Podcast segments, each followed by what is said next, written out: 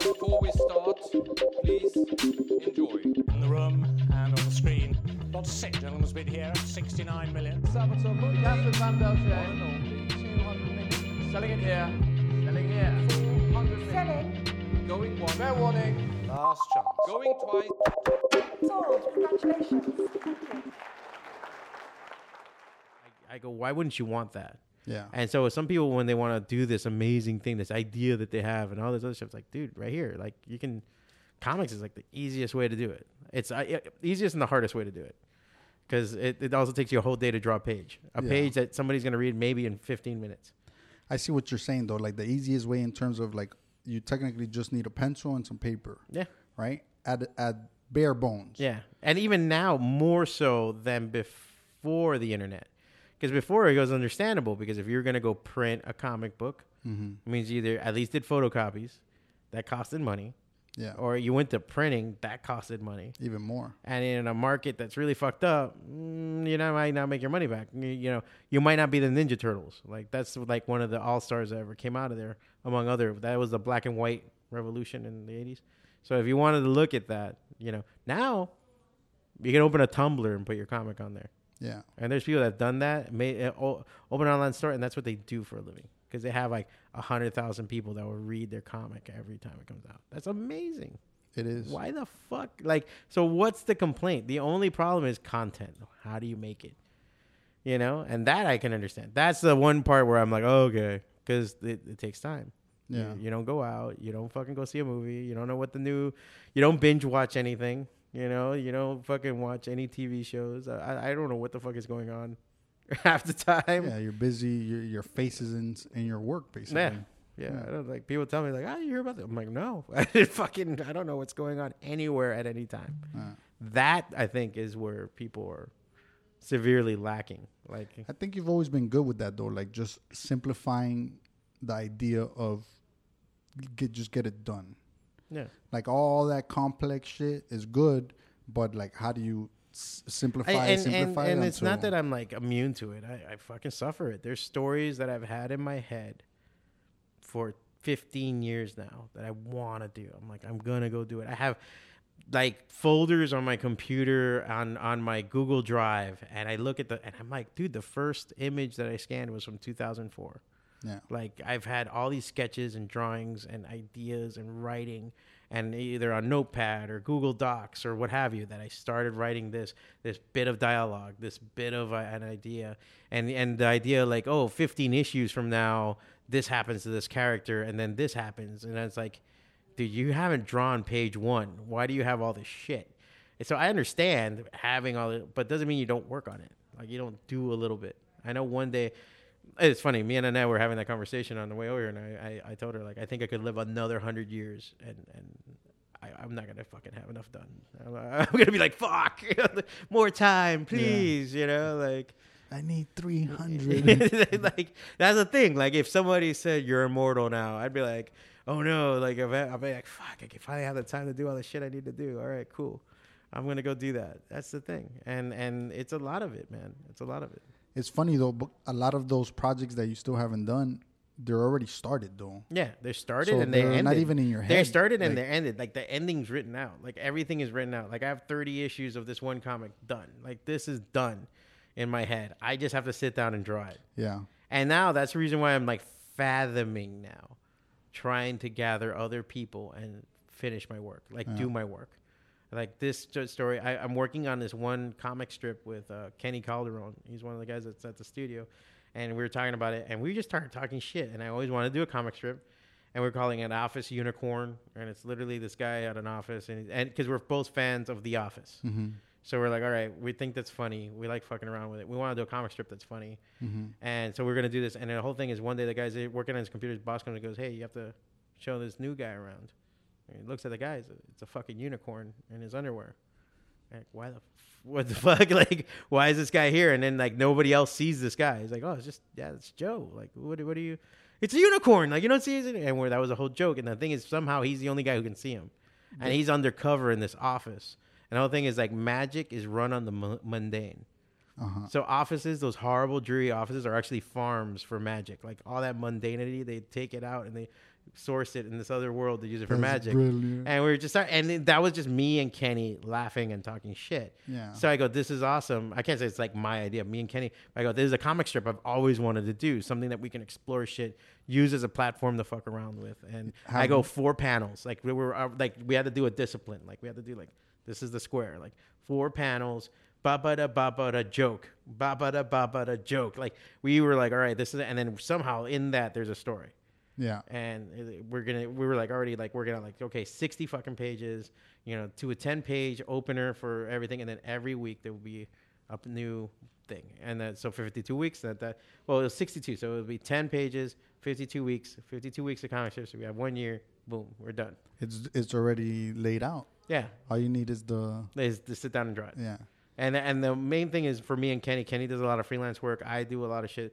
So just me and Kenny having like a couple hours. We were at um, the African American Research Library and Cultural Center up in uh, uh, Fort Lauderdale, and um, and uh, we were there for a con, a really cool con. So we got to sit down and talk shit the whole time and make jokes and you know and, and get a lot of stuff done. And it's like we just need another three hours like that. That's all it is. Like three hours to do this, three hours to do that, and we can make it. And that's like one project that I want to do. Those are good. Those are good to have like that, because when you do get to work, like when when it's like okay, open up that file. Now it's time to work on Mm. this.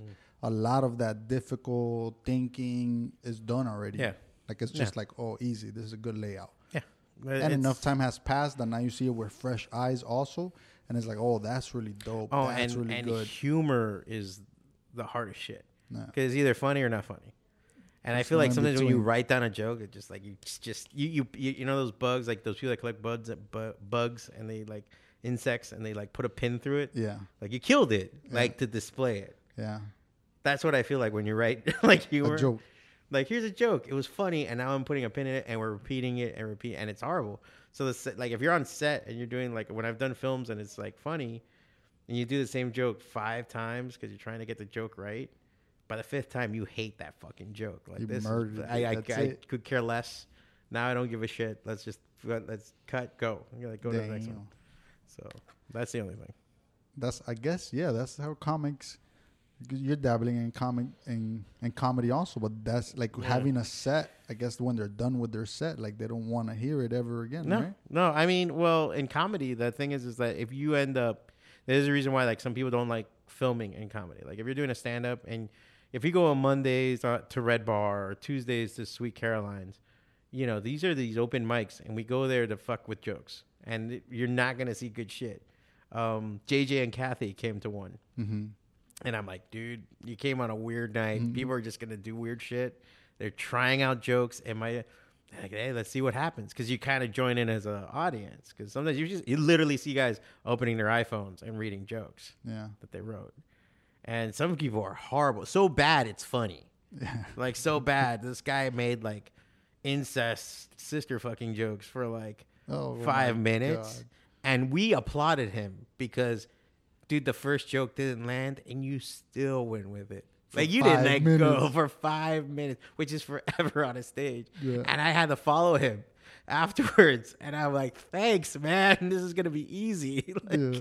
You made incest jokes for five, and it was funny. I laughed. I was laughing on the side, looking at him on stage. I'm like, "These are actually funny," but people were just not having it. It's not the crowd. You know, that's the other thing you have to understand. Sometimes it- it's like dating. Sometimes it's not. There's no chemistry. Everything has to be right. Yeah, Everything has to fall in place to, for you, I guess, for you to crush. Mm-hmm. you got to be hungry to eat. You know what I'm Mm. saying? Like if I come over, hey, here's a plato, and look at this food, and you're stuffed. You just ate somewhere else, and you just see it for your. Like, Yeah. Doesn't matter know? what it is. Yeah, yeah. It doesn't Pero matter. si tienes hambre, oh man, and I put this in front of you, you're like, oh shit, yeah, oh my god, it's so tasty. That's the, the perfect spice.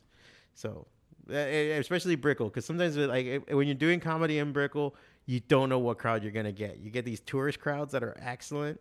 Sometimes we had these Swedish guys, like they're Swede and Norwegian. Mm-hmm. They were here for a heavy metal cruise that they do, Yeah, and they were just hanging out there drinking having fun. and we were just fucking with them the whole time. And I'm like, they're good sports because they're like, yeah, this is great comedy show. You're making fun of me. That's great. Like they're drinking, and and these college girls that were there, that was great. But then you have like the Brickell crowd, the day traders, these other people, and they're just like, meh, like why make fun of me? You know, like don't talk to me. And you're like, ah, why are you here? Yeah. One time it was so bad. There was a show that I was like, man, what the fuck is wrong? It was Sweet Caroline's, and we're like, man, people are not laughing. Like, and every comedian. And I'm like in the back watching some of these comedians. And I'm like, dude, this guy's kicking ass. There's a guy named uh, Seabass. He's an amazing comedian. This guy, other, other guy, Rudy, amazing comedian. All these guys, funny as shit. I'm laughing. I know their material by now. And I'm like, I'm, I keep laughing. And I'm like, oh shit, cool. And then I go, and then one comedian, he actually asked a question, goes, where are you from? Ukraine. They didn't understand. And they went to the next guy. Where are you from? Norway. And like, oh shit, these are all like tourists. And what was funny is we also noticed none of the racial jokes they would laugh at it. Mm-hmm. They had black guys that would come up there like, "Nigga, nigga, nigga, nigga, nigga." I'm like, whoa, shit, you know, like, and they wouldn't laugh. They wouldn't laugh. But if you made a sex joke or a politics joke, they would laugh. And like, oh, What do you think it is? That was a cultural thing. It- there was a cultural thing. They were like, this is not cool to laugh at. And we're like, dude, we're making fun of ourselves. That's why it's funny to you. Like Yeah, I'm yeah, making yeah. fun of like I was having jokes about Hialeah and Cuba and shit like that. I'm fucking Cuban Mexican, so I can make this joke, fucker. You know, like They probably just see how insensitive like, it is. that's They like, don't that's horrible. That's bad. Yeah. That's bad. And you're like, oh, this is just a bad date night. And there was a comedian there. God, I forgot his name. He was actually a road comedian. He does show running. He like this is a guy, a working comedian, going on the road doing Mm-hmm. shit, right? And he told me this is uh, some fucking heavy lifting in here. Like this is a good place to do comedy. I go, really? Why? He goes, bro, if you can, if you can make this place laugh, shit, you're gold. Really? Because he would tell us about clubs in Atlanta and these places. Like you go there and the fucking crowd wants to laugh. You fucking adjust your shirt and they're laughing, Yeah. and you're like, "Oh, this is great. This is a great crowd, man." And then there's other ones that they're ready to throw fucking beer at you. you know, like, like, Bro, "Oh, God." more power to you, man. That is. Fuck, Yeah, that to me That's- is that to me is my ultimate hobby. I, I always I make the same joke every time about um, you know, like when you got when you turn forty, you have your midlife crisis. Some guys buy you know fucking cars. Some people like date younger chicks. I decided to tell dick jokes in a dark room to a bunch of strangers. You know, I think that's better than going off the deep end on, on the other shit because you Yeah. start wondering about your mortality. And the only thing that comes to my mind is like I'm more worried about stuff I said no to than stuff that I've said yes to. You know, like I rather take a chance. And this doesn't do anything. What was I gonna do on a Monday night? Yeah. You know, I could be working on my comic. That's the one thing. Like I haven't.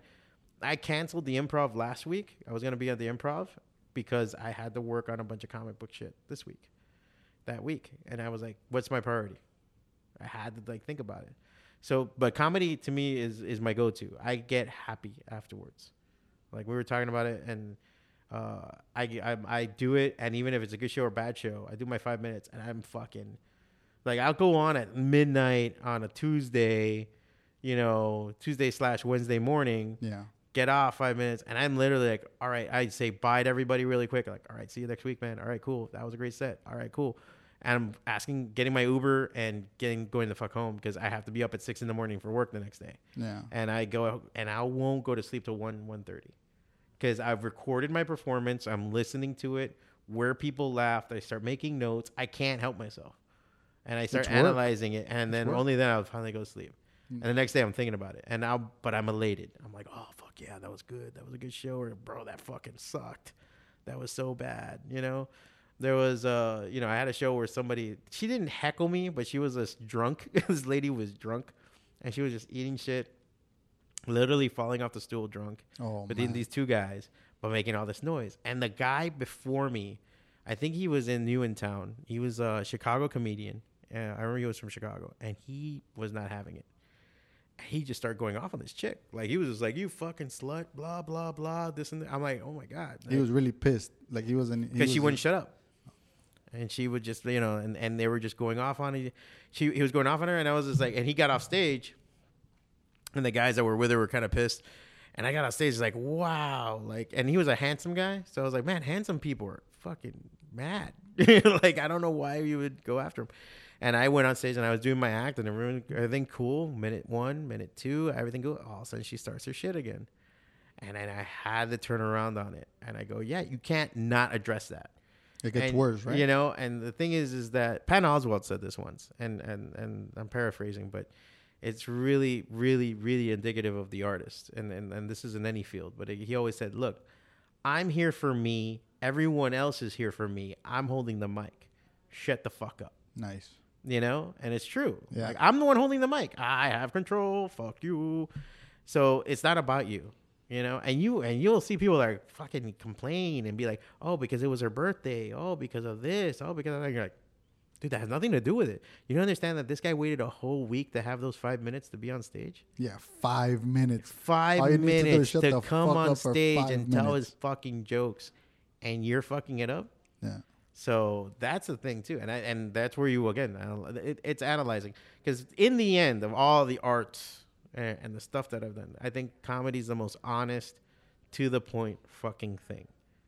Everything else is subjective. Yeah. It's either you fucking laugh or you don't laugh. Yeah. I had that argument about like Dane Cook or something, and people are like, "Oh, Dane Cook sucks." I laughed. I can't say he sucks. He was on fire when Yeah, he was on fire. he was hilarious. fucking He's fire. fucking funny. He's funny. He did he get overdone? Was he in everybody's face with too many people doing his bits? Yes. Some people even claim he, he, that he stole some jokes. Okay. Is that what happened with him? Is that what happened no, with like, this whole uh, downfall his what? the- big thing was his brother fucking robbed him. Like a half brother of his was his Oh. business manager. Dude, millions of dollars, dude. Millions of dollars. Look at it this way. There was at one point when they were doing like because he was he- like one day he was like he let his brother handle everything for like Mm-hmm. ten years Oh man. and like he was having his business manager and he was like oh whatever and one day there was just signs that he was like oh this is weird this is weird and he and he goes hey you know i need to look at the financials and shit he goes yeah sure so he grabs some paperwork that he gave him and he goes to like bank of america Yeah. to the bank and he's like oh i need to get access to these accounts and they're like none of these are real like none of these they don't come up and he's like, "What are you fucking talking about?" And he started going through it, and little by little, they found out little by little. And he had made fake statements. His brother had made fake statements, like fake, like beautifully well Ponzi done statements. shit. Yeah. yeah. And he had funneled millions and millions of dollars away from his brother. What a dick. And so, like, that was the whole thing. That's like, he, like that's how he's actually back now too. I think he's trying to make his money back now. Yeah, it got so bad. Look at this way: that the federal agents, because FBI got involved, went to the the brother's house, and after they broke a wall, they found like eighty thousand dollars of cash in the wall. That's how far That's his brother was up. stealing shit from him. There was eighty grand in the wall that he still couldn't get access to. Like after they got it, they have to process it, go through it, and and in Dane Cook had to still answer to unpaid taxes and shit like that That the to the asshole state, didn't pay. to Oh the, the federal and state, God. Which he had to then kind of pay. And then later on, they said once he got convicted, they were like, oh, "Okay, we know you're not in fault. Here's your money back." So Yeah, he they didn't know if he was in it too. That type of shit. yeah. Well, I mean, you know, It's an innocent investigation. till proven guilty. You know, this is the the legal courts and everything else. So yeah, when I heard, it, I was like, "Fuck!" No wonder he went away for a bit. Like, and the thing is, it was family. You know, because that was like his half brother, brother, whatever the fuck it was. So uh, his half brother and his wife were involved. That's And- some fucked up. Out of everything, like to But you know, I by the same token, who the fuck lets you? I don't let anybody handle my fucking money. You know what I'm saying? Like, I don't have that much money to handle, but Yeah. you know what I'm saying? Like, yeah. you know, even with a significant other, like after a while, you know, I understand if somebody's managing it, yeah, but you would look at it, you'd be like, all right, what the fuck? Uh, okay, Even more, yeah, even more to the point. Now that you have a limited amount, Yeah. you don't let nobody fuck with it. Mm. The more you have of it, the more likely you'll be like, hey, let me let me take a look, Yeah. make sure everything's right. Yeah, yeah. So that's like him. I was like, eh. I, I, I don't, I don't feel that bad for Dane Cook. You'll be all right. you know what I'm saying? Like I look at him like, yeah, you got fucked up. Yeah, because I, I, I, I tell people sometimes too, because they, they they come to me asking me about businesses, and I hear about people that want to do this, they want to do that. Cool, and then they ask my opinion. I'm like, all right, cool, let's talk about it. And I tell them like, to me, a business partner is more intimate than a fucking sexual partner. Like, yeah. like than than a wife. You know what I'm saying? Like you you could because they love you, so there's that there's that cushion, and so they're like, oh baby, as long as we have love, we're the business. It's business. It's dick to dick. like it's it's Business it's business. business. and money is money. Yeah. And people fuck with my money. I'm more sensitive about my wallet than my dick. Like if you grab my dick, that would be one thing. If you grab my wallet, that's a whole other thing. isn't it? Isn't it fucked up though? Because money is just resources. Yeah. You would you would act the same way if if like there was low food or there was like low water. like, Yeah. those are your resources. Yeah. Like you wouldn't just oh yeah here you know Yeah. come fucking piss on my pond and like Mhm. no no like it's like yo money's just resources. Is it paper? Do you deposit it? Is it numbers on your fucking laptop or your Mm-hmm. phone? Yeah, but at the end of the day, that translates to resources. Like Yeah. What you can or can't do. yeah, or what you can and can eat. Yeah. Whether you have shelter, whether you don't have shelter. Are you gonna go home to an efficiency, or are you gonna go home to a five bedroom, four bath house? Right. You know, are you gonna drive there? Are you gonna Uber there? You're gonna bicycle there? You're gonna skateboard there? You're gonna walk your ass there? Yeah. You know, there's a whole other. Those, those are the echelons, and those those those things have to be respected. And but that's like my. I'm never like, oh, money is nothing. It's an illusion. It's like it's effort and everything else. It's just that there's ways of cheating in the game now. That I Not, think not just now though, right? Oh, it's ever? always been Ever? in this way, but now more so than ever. I mean, we first off, well, first off, if you live in this country, we you you won the lottery. Yeah. You know, like because there's other countries where you can have whatever Ethiopian dinars. Let's say you have ten thousand Ethiopian dinars, and there's places in Ethiopia that doesn't mean shit. Mm-hmm. A loaf of bread is worth more than that because even if you had the money, there's no food. There, you have the money, there's no water. That money's not going to give you shit. Yeah. So that's where you get the savagery of, well, I can take shit from you. I can take this bamboo stick and break it over your fucking skull, and I'll Yeah. take your, I'll take your bread, and and how about that? Yeah.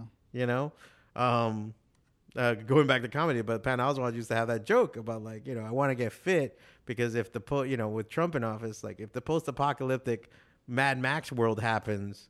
I don't want to be the chubby, like fucking the fat guy that's just gonna be fucking fucked by all the marauders. Fuck. like, you know, and he's like, "Oh, I was trying to get off antidepressants." That was his whole thing. Because in the apocalypse, there's gonna be no antidepressants. You I know, So.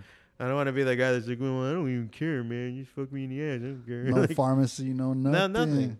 So then again, so you, you get into a situation where you're talking about, um, you know, resources. That's the thing that you wanted. So mm. again, you're here in this country. You have all of that. You have that. There's bread and there, there's food in every corner.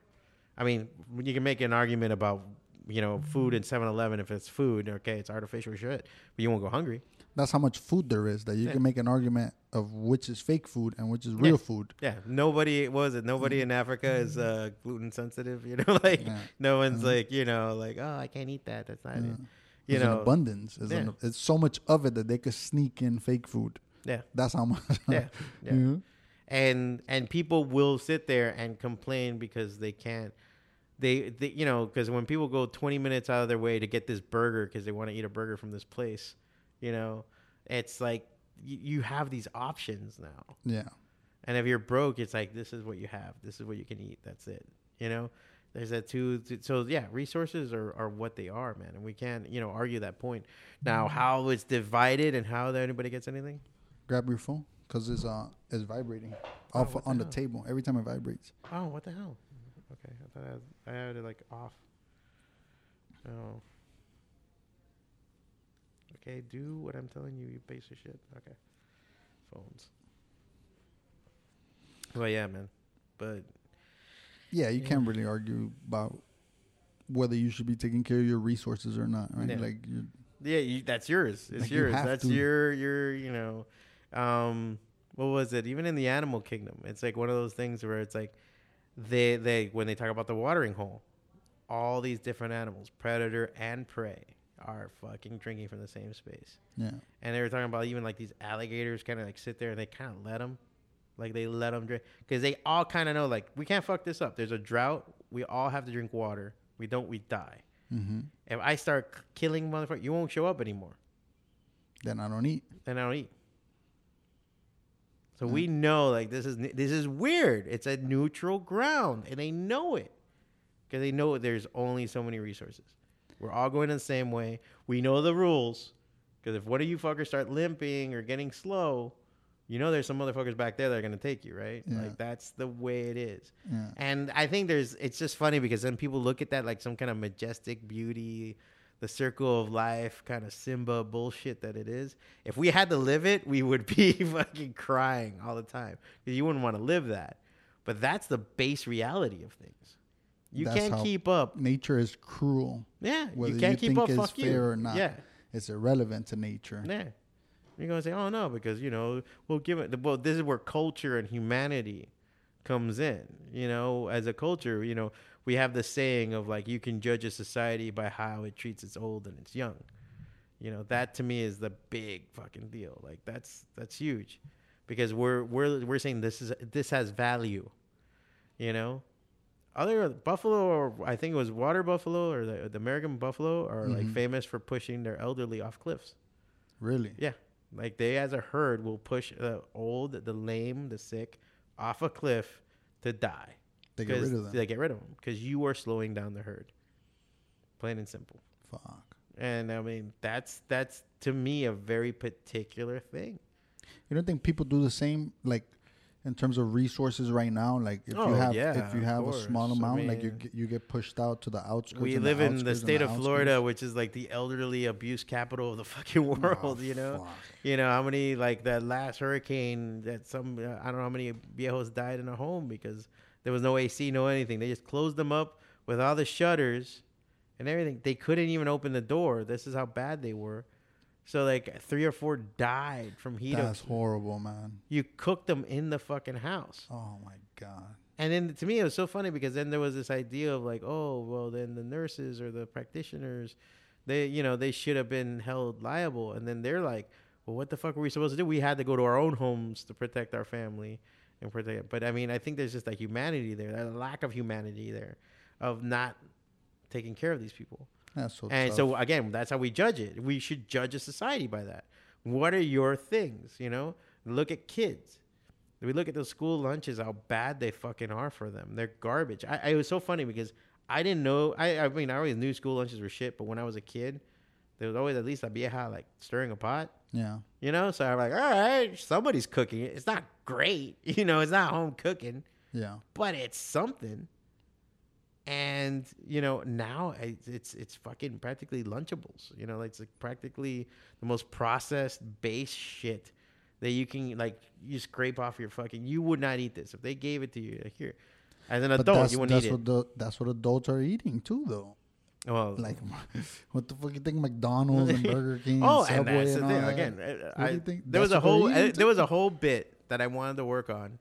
That I was like, when are we gonna get to the point where fast food insults us? What do you think Pizza Hut is delivering to your house, bro? They're not I- delivering fucking. It's funny. I had the wings. The other, on. I had the wings the other day. They were really good. I actually had the stupid wings. We had They taste good. None of it tastes bad. No, obviously, it's all but it, it, fat. It tastes Mm. good. It's Yeah. designed to taste good. Yeah. that's not. They don't make it and be like, oh, let's make it taste Well, shitty. No, because it's also based on the fact that look, we still have, no matter how advanced we are, we're. It's like imagine you have like a 1998 Packard Bell and it's running fucking, hi- you know, what is the latest OS X like Sierra Mm-hmm. or something on it. It would it would explode. It, it couldn't handle it. That's how we are as human It'll beings. melt. It'll melt. So that's how we are as human beings. We're still Neanderthal bodies. Like where our models are a little bit past Neanderthal, past Cro-Magnon, past this. We're still. I hope you know Homo sapien is still like Windows nine, like you know, or like OS. You know, some, some of some of us, some of us, but more not, than others, right? Yeah, yeah. But even our digestive system, our sexual drive, our, our our nervous system, everything how it works is still based on this whole thing. So fat, right? So when you get fast food and you get fat and you eat it and you go, mm, this is so good. Fat came from animal fat or certain things. We didn't have deep fried anything back then. yeah. So when you had that, there was a spike of dopamine in your fucking system, and you get high. You get a high from eating these things. But what did you need to do to get it? You'd have to hunt an elk for three days and spear it with nine other fellows because of their tribe. So you can bring it back and drag it, and then eat every single part of that animal Yeah. and use every single part of it. And if you got that sliver of meat from all everybody got every a piece of meat, right here's yours. You might get the big one because you were the hunter. You eat that, you're like, this is fucking delicious. This is amazing. And you get that, and that's it. The time, you're eating grains, you're eating berries, you're eating, you know, Anything. and that's how Anything you your eat. digestive system Yeah. was for hundreds of thousands of years. You're probably eating random stuff just to see if it's edible, Yeah, right? Like just let me see. let me yeah. It looks see if I blue. It looks like they're, mm, yeah. which I'm sure it it seems that we're talking in the past, like oh, but I'm sure there's people today in the world that are doing that shit. Yeah. Well, You know? that's the classic test. Like that's a Boy Scout test. Like It's in the manual or something. Like if you have a berry and you want to eat it but you're not sure, you grab it and then you uh, lick it and wait ten minutes, and then I think you take a like a small bite and then wait thirty minutes, and then the last part is eat it and then and if you have no effects, uh, then it's safe to eat. Like that was like the way or something like that. Then you They- die. but they were like, I think they took it out because like the other thing, yeah, because the other thing was like, don't do that to mushrooms because even if there's mushrooms that you and eat like a piece of the cap, you're dead, which is amazing to me. I'm like, I'm, I don't know how people eat mushrooms, so many of them wild too. mushrooms and Yeah. shit. But um, but yeah, dude. I mean, the the thing is that we're working on a model of that's so old, so fucking out of date, and then a Ruffles potato chip. No, the motherfucker in a lab coat made that shit. Yeah. He sat there saying, "How do we make potato chips better? You can't have just one." That was a classic thing. Why? Because the salt and fat in that is such a high dopamine. It's up there with cocaine, man. They're betting their business on it. Yeah, That, that's a their They're model to is like, yo, we're betting our the- business on yeah. it. We're betting The whole thing is I- billions of dollars on it. And I bust a fucking potato chip bag, and it cost me nothing to make. What is a potato? What is it to fry it, especially in a manufactured instance? It's nothing. Yeah. So you're talking about, and then that ruffles. That's a billion, billions and billions of dollars, because it's easy to eat. It's easy to access. It's right there. You're you're waiting in line at any convenience store, any place. You're getting gas. Look over. There's a bag of ruffles right there. They're everywhere. Chips, Yeah, are chips everywhere. everywhere. Where, Yeah, where can you not find chips? Yeah. yeah. So that was the thing, and and that's it. That's how readily. Okay, so going back to the conversation about resources, this is how many resources you have. Yeah. The food is being thrown at you everywhere you go. Yeah. Like you have all the options. That was ask them like fat. When, when I look at fat fuck American kind of like ideals and and that and that kind of thinking, I'm like, and people are appalled by it. I'm like, what did you think was gonna happen?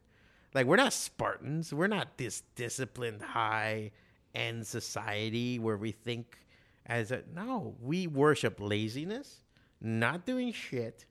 You know, like the getting out of it. Like if you have a job that you don't have to work that much and you make it crazy, crazy, you're successful. Mm-hmm. Like we look at the worst base shit and we worship that. We, we this is what we want. We look at it as somebody that has like a lot of celebrities, people that have no fucking talent or no anything, but they have enough publicity. We worship that. Yeah. We look at yeah, certain sort ghetto of, but shit. that's that's also not that's like overgeneralizing it too though. Yes, Yeah. is is dominant or prominent, but that's not Oh, I don't think Like- that's a baseline for everyone. you know. But it's just one of those things at- where I just sit look- there and like everybody just wants the most easiest, cushiest way out, and there's no, you know, when they talk about the greatest generation, there's Mm-hmm. a reason why they're called the greatest generation, who's that? and that was World War II. That was like pretty much Oh. era era before the baby boomers, and they were the guys that went through pretty much the Depression, World War One, World War Two, and they were talking about those are the generations that like.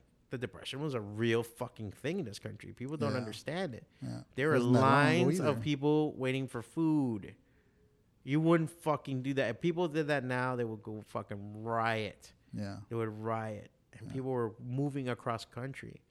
You know, imagine, hey, shit's so bad, I have to go to fucking anywhere else. I got to go anywhere else. And where? I have no idea. I'm just going to go ride this direction Yeah. and find out if I find something that's worthwhile. That's the reality of the yeah. world. Yeah. And that's the reality of all, yeah, a lot of places. We're just not there. Yeah, yeah. No, But we don't have it. We have We're just not there, but that that doesn't mean that the world is not there. Like what how we live is not how the world lives No, at all, no, which no. is crazy. We're like, fucking running water, man. Running water is like the most amazing shit in the world. Go anywhere where you know we know from our countries of uh, where we're born from, you know, or where we've been. Our parents are from.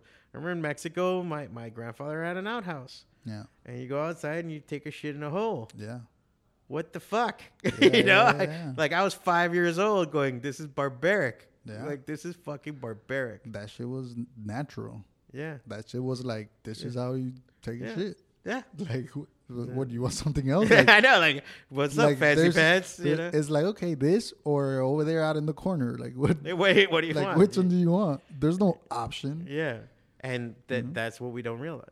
That's what we don't realize. We're babied. We're we're weak in a certain way. I think there's a lot of weakness in in, in that. I, Mm. I guess if you want, if you want to be though, Yeah. You're because you're not Oh. forced to because it goes back to that. The, there's an abundance of everything. Mm-hmm. So, can you buy into that? Yes, but you could also be like, hey, I could run at seven o'clock in the morning. Right? Oh, and I- there's an uh, those are abundance the of people taking running shoes, and then there's paved roads, Yeah. and then okay, I don't have time to run at seven a.m. I can run at ten o'clock at night because like I'm not gonna get jacked by a jaguar, and everywhere I run is like lit lit up. Yeah. Obviously, is there areas where there's more crime than Yeah. others? Yes, but Yeah, no, no, that's totally. I, I told you, like South Florida. One of the things I always noticed growing up in Miami is like we're a really well lit city, and I, I've because when I've gone to other places, like I lived in Chicago for a while, and it's amazing how many places are just dark as shit. Yeah. And then later on, they're like, oh, because they found the dead jogger over here. I'm like, yeah, because where else are you gonna kill them in the light? This is the great place to kill people. like Yeah. you start seeing these places like. This is a perfect place to ambush somebody because you have no. A lot of places are like that. Like uh, uh, with John, uh, the other owner of uh, Creature, like we've traveled to a bunch of cons, and he's always surprised about shit because we'll go into Baltimore and Cleveland and these places like the Rust Belt, yeah, and I'm like, and he's like, I can't believe these places are like this. Like they're so fucked up and like da da da da. da." I'm like, yeah, Yeah. motherfucker. Like, why do you think people 2019. come to Miami and go, wow, this is nice. paradise. This is green. Yeah. You have grass and shit. You go over there and it's like dead trees with crows in them. You know, like, Yeah. like yeah, check it out. Like I remember the worst thing. I think we both fucking were in shock. We were at Baltimore Comic Con and we're walking back to our hotel room, and we looked over and there was this alleyway, long alleyway between like the, the hotel and some other place, uh, this other building, and I see these three like garbage bins, and I look at it and I'm like, I look at it and I go, John, is is the floor moving? And he goes, What? And he looks at it, he goes, Oh my God, those are rats. No, And I look at it, and it was just so many rats because it was like a Chinese restaurant there.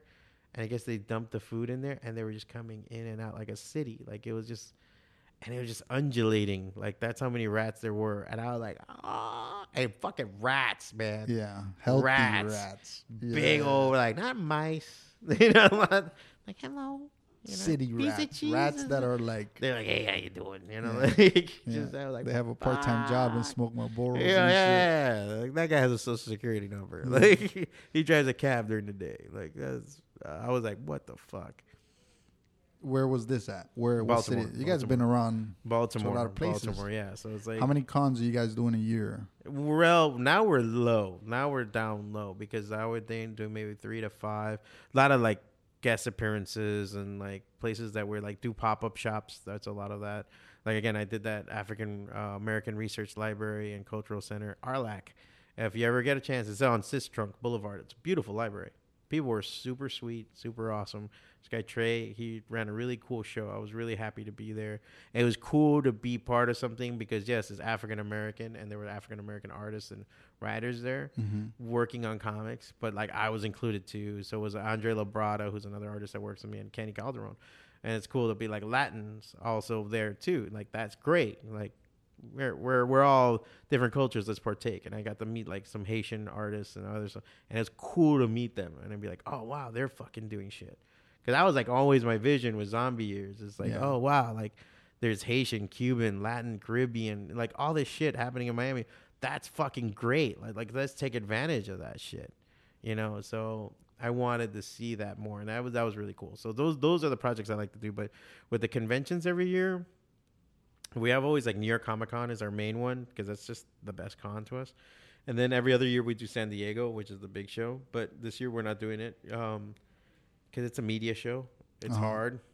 It's tough. It's doing those big. Me- it's hard because you're trying to sell your product, and there's people in line to get the exclusive, whatever the fuck, you know. And you're trying to sell a T-shirt, and you got like HBO next to you shooting T-shirts out of a cannon. You know what I'm saying? It's like, how do you, you know, do you Sony compete, Online right? Entertainment. One time we had a booth, and Sony Online Entertainment literally was over us like this, like like literally curved over our booth, and then like that went up, and it said Sony Online Entertainment.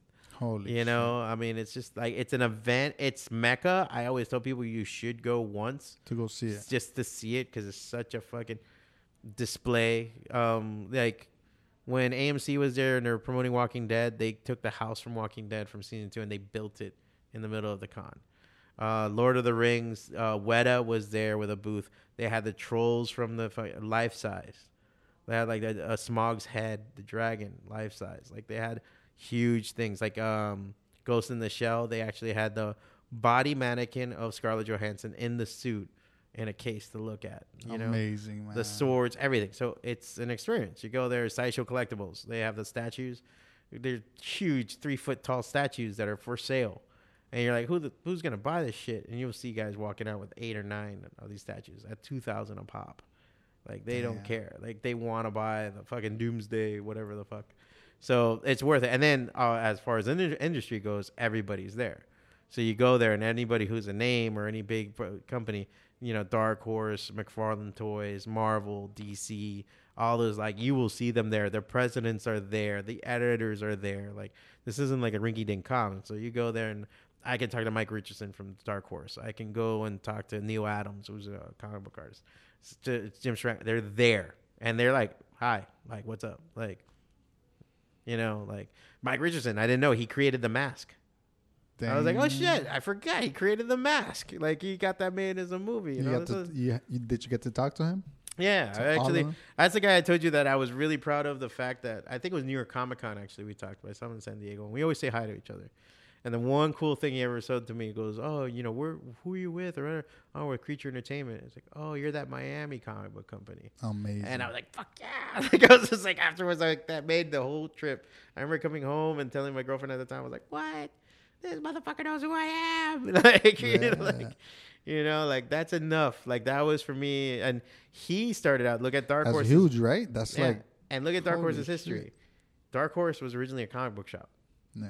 And he decided to make comics. What if your like shirt just said Miami and he just like looked up? I know, right? Like, oh, Creature Entertainment, Miami comic book company. Oh, He's he's just just like- reading my shirt. He's just like a quick thinker and shit. Oh, believe me, every time something good happens, I'm like, who paid for this? This is a gift. It's like somebody buy this for me. Um, but yeah, that's the thing. So that's why you do those shows because you have to show up. You know, Neal Adams said it to us, and he's like, "I like you guys. You're the you're the guys in the in the trenches. You're in the trenches. I see you every show. You're always doing stuff. You're respectful. You talk to everybody. That's how you should be doing it. You know, blah, he sees the hustle. Yeah, That old, probably like that old school hustle too. Yeah. Like that grinding it out. Like nah, yeah, I tell him I tell him stories about my dad being a, owning a body shop, and he's like, "Yeah, that's how it is. Like, don't fuck around. Like, you show up, you do the work, you get it done. Like, there's no and you know, going back to what we were originally talking about, you show up, do the work, get it done. Like, There's no substitute for it, right? Yeah, there's nothing else. It's it's you're gonna sit there all the time and think about it and think about it and think about it. That's fine. And, you know, and and it it stretches into everything. It stretches into everything. I guess if it was a philosophy, I would say that, dude, this is permeates everything that you do. But it even happens to me when I'm working out. Like I work out now and I'm like doing stuff, and there's times that I'm like, dude, I'm at 165 pounds. You know what? I did. Tw- you know, I'm doing reps of 20.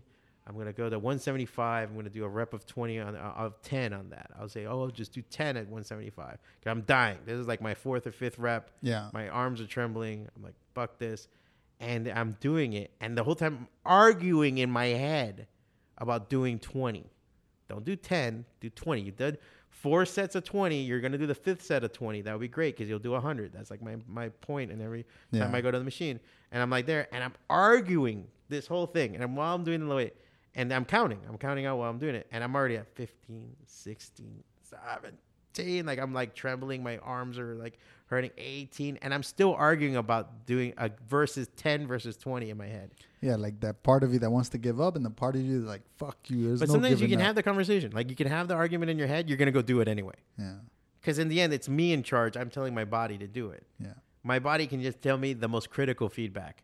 I'm like almost like, okay, body, only when something's breaking, like a fucking like tendon snaps off or a muscle breaks or a bone, then we'll we'll we'll pull down. But Yeah. until then, we're going full steam ahead. And it's the same thing. There's times that you say in a project, will people like this? This is what happens to artists. You look, you're in a painting. Will people like this? Will people understand this? That's two different things.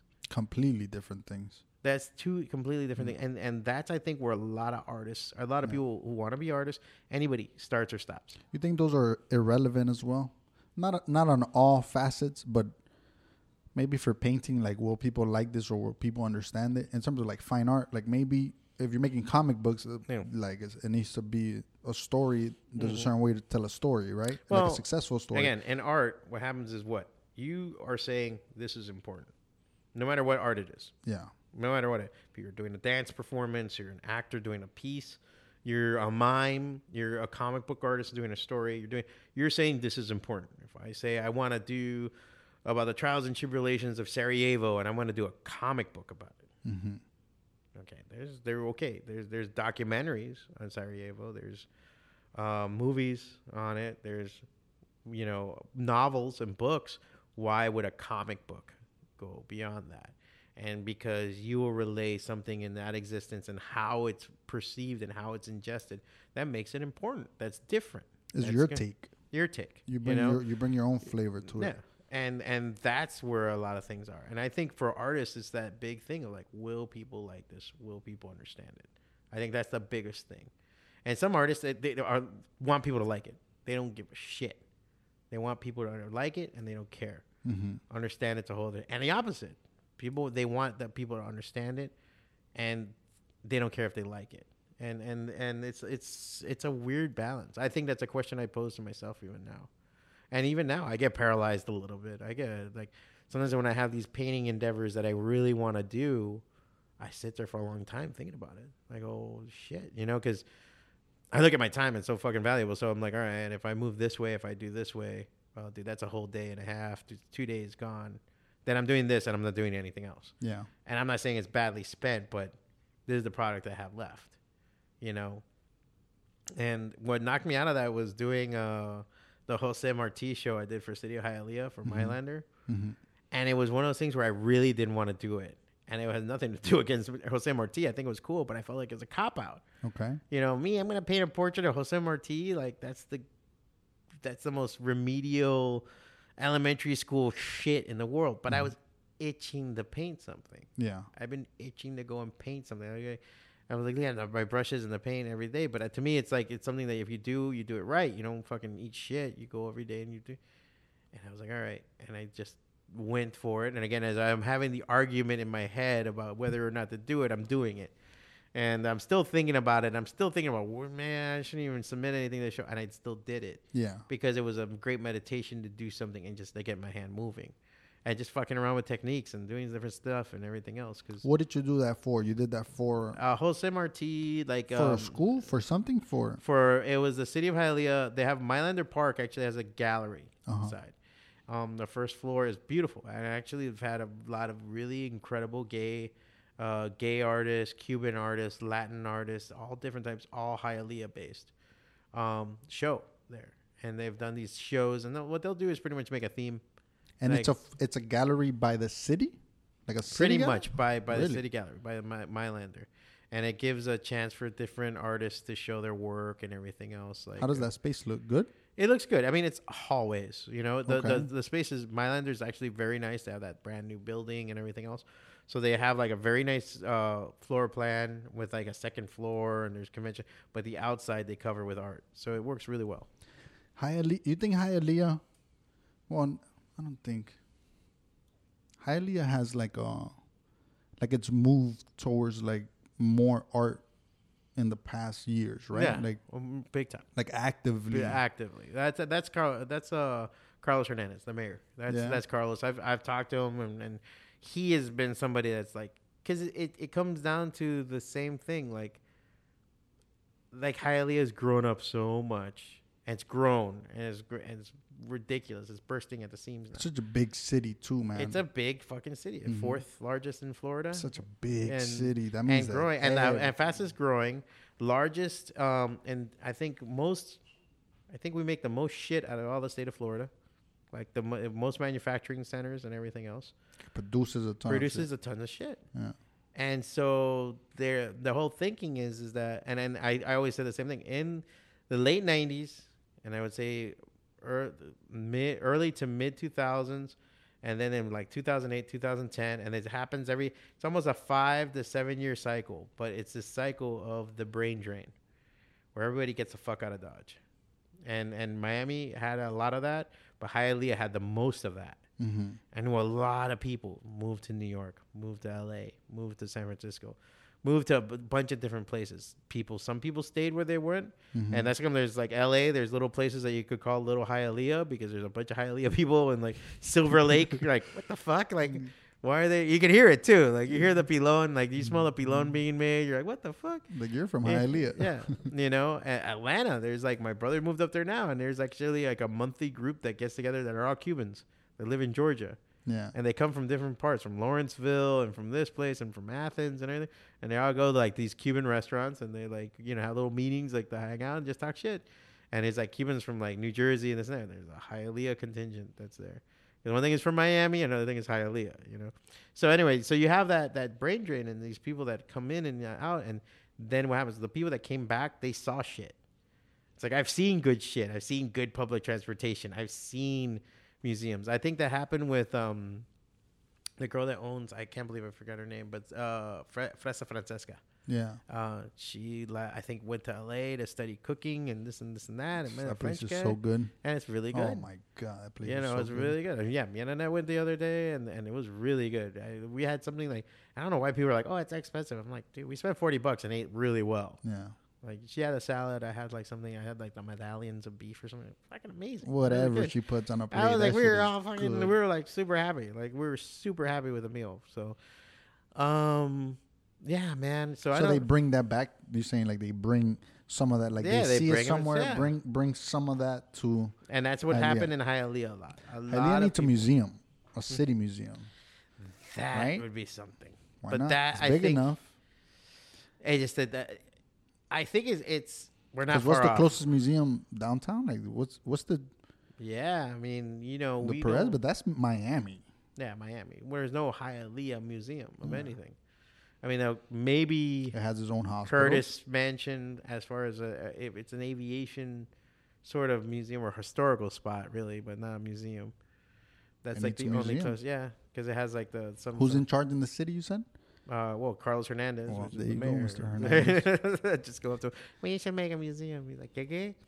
No, I, I think they're, they, he's pushing for that. He wants a city. He, he he's pushing for zoning and everything to get more people. He wanted uh, uh, pretty much a Hialeah city walk.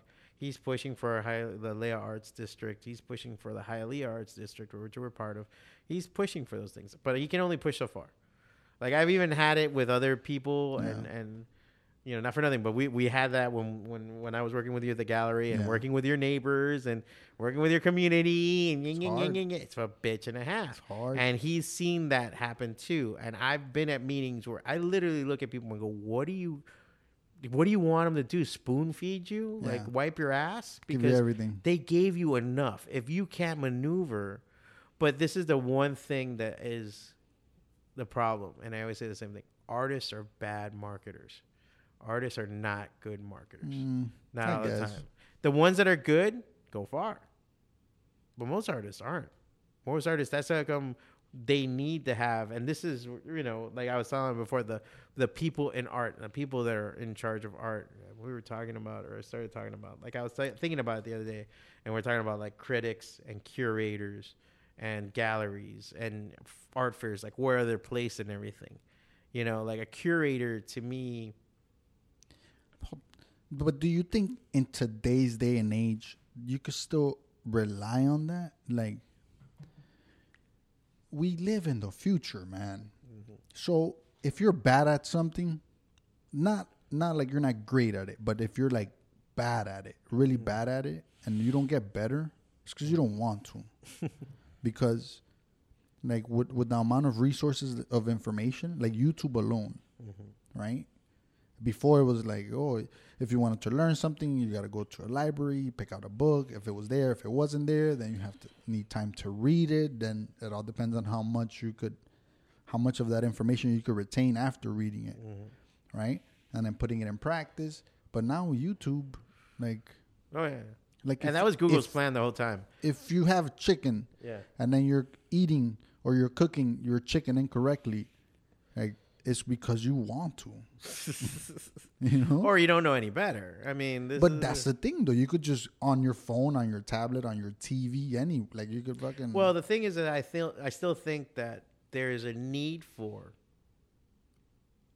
gatekeepers to a certain degree. I don't, I don't even like the term gatekeepers, but you need to have taste makers. You need to have something because it's just to keep the discipline or the media or the art or whatever you want to call it in the right form. There's echelons and everything. There's layers, there's plateaus and everything. And and you have to look at it and you have these people that are knee deep in it. Mm-hmm.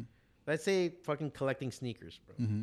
I've, Huge. I've met Huge. people that are into collecting sneakers. I don't know shit about sneakers. I don't. I find it fascinating Yeah. because these motherfuckers will talk your ear off. Yeah. That's what I show find you fascinating shit. about it. Yeah, yeah. Like so you should like, dude, look at these. These are Air Force One, blah, blah, blah, blah, blah, blah, blah. I don't fucking remember half of it. My nephews are into shoes. Yeah. So they're like, oh, because this is this one. Yeah, but you got the one with this streak, but not this thing. But but but and I'm like, wow, I don't know. And I can just imagine this is like how I sound when I talk about comic books like an asshole. well, you didn't get the Inhumans number forty four. First appearance of fucking dickhead. Um, it's just you know, essential. So I always respect that, and there's a reason to have somebody like we are talking about salts or like as art critics or as curators, you know, or even as artists. Uh, did you see that video of Jenny Saville talking about um Ren- Renoir? No, I think it was Rembrandt or one of these paintings, and how she was studying his paintings, uh, Renoir or something. it was like a video that came out. I'll send it to you.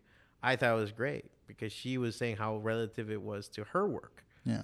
So there's always a, a sense of taste making. Like I look at David Choe or uh, Ashley Wood or any of these artists, and I'll listen. I'll look at them. There's artists that I don't even fucking agree with. Yeah. Like I don't even like where they're coming from, but I I, I watch and read everything they're doing because I want to process it myself and see where they're coming from. You know, writers like Henry Rollins or Warren Ellis, I don't agree with them a thousand percent. There's times I disagree with them, but it's great to fucking hear it, you know, because you want to hear that other side. So I think that there's a a need for that, and I but I think when somebody says I'm a curator, mm-hmm. that's a big deal It is. because you go back to the idea of like I said, an artist says this is important. So what a curator does is say this is the artist that is important, Yeah. or this is the piece that is important. It's the dialogues that should be so together. there is like whoa, like that's where people can make or miss because this is like a DJ mixing music. Yeah. Or imagine Yeah. you came to a restaurant and be like, I'm gonna tell you what you're gonna eat. yeah. What? like, you know? But what do they do in a fucking high end sushi place? Yeah. You don't fucking pick Like what you sit want. Because I'm gonna feed you. Yes. Yeah. And that's where a curator comes in at the highest form. Yeah. You know, this is where an art professor comes in at the highest form too.